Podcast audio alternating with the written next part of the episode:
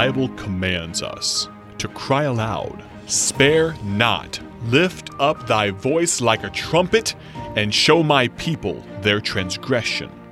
This is the Cry Aloud broadcast with evangelist Ted Houston. Well, God bless you, dear friend. Good to have you with us today again. Again, we're talking about Psalm 84. A little thought about there's nothing better than being a Christian. In Psalm 84, of course, the psalmist talks about how amiable are thy tabernacles, O Lord. And David loved the tabernacles of God. He said, My soul longeth and fainteth for thy courts. I cry out for the living God. And now we're looking at verse 4 where he talks about the sparrows have found a house, a swallow a nest for herself where she may lay her young, even thine altars. And he talks about verse 4 how blessed are they that dwell in the house. You know, dear friend, what a blessing it is to be a Christian. And these little birds had moved in there. And I don't know what David thought, but I read this. I thought, boy, there's nothing better than being a Christian. How blessed it is to be a Christian. Look what I get. And these little birds in that tabernacle were living in the propitiation of God, as we mentioned. That's where the blood payment was made for sin. And when I accepted Christ, his blood paid for all my sins. Hallelujah. I have propitiation. And they were living in the presence of God because the Shekinah glory cloud was there.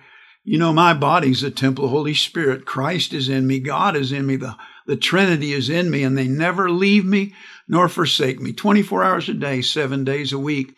I'm in the presence of God. He's in my presence. If I recognize it, long for it as David did. And then as a Christian, I say we're under the protection of God. He says, therefore, the Lord God is a sun and shield. And boy, God sure has protected us. I wonder how many times we'd have been killed and how many bad things would have happened to us if God wasn't protecting us as a sun and shield.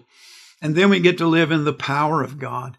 Here David says, the Lord will give grace and glory the Heavenly Father gives us grace and glory. You know, dear friend, I, I'm dealing with lymphoma cancer, non Hodgkin's, on my second round of treatment, get ready to have a stem cell transplant. But you know what? God has given me power. He's given me grace. He's let me to have glory in all of this. You know, it's it's a wonderful thing. Uh, Paul talked about that thorn in the flesh in 2 Corinthians 12. He had three seasons of prayer asking God forgive him. And the Lord said unto him, uh, My grace is sufficient for thee, for my strength is made perfect in weakness. Most gladly, therefore, he said, Well, I would rather glory in my infirmities, that the power of Christ may rest upon me. You know, God gives us power in our temptations and our struggles.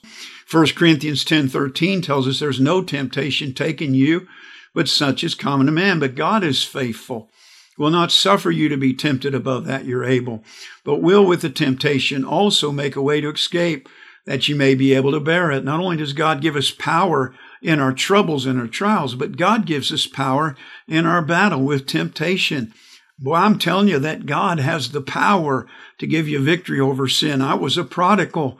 My life was, was being controlled by sin, but God he never gave up on me and he began to work and he gave me the power and the ability to repent and become more righteous and even to become a servant and a preacher of the gospel. The Bible says in Hebrews 4 14 through 16, seeing that, that we have a great high priest that has passed into heaven, Jesus, the Son of God, let us hold fast our profession of faith. For we have not an high priest which cannot be touched with the feeling of our infirmities but was in all points tempted like we are, yet without sin. Let us therefore come boldly under the throne of grace, that we may obtain mercy and find grace to help in time of need. Boy, dear friend, I've found that Jesus is sufficient to give me grace for my troubles, my trials, and my temptations. And the Bible says that the Spirit of God gives us the power to do the work of God, not by might, but by my, by my power, saith the Lord of hosts. What a powerful God we have. Boy, He cannot fail. He can do anything. There's nothing impossible with God. Isn't that a great blessing? Thank you for listening to the Cry Aloud broadcast with evangelist Ted Houston, produced by Bible Tracks Incorporated of Bloomington, Illinois. Visit BibleTracksInc.org for more information.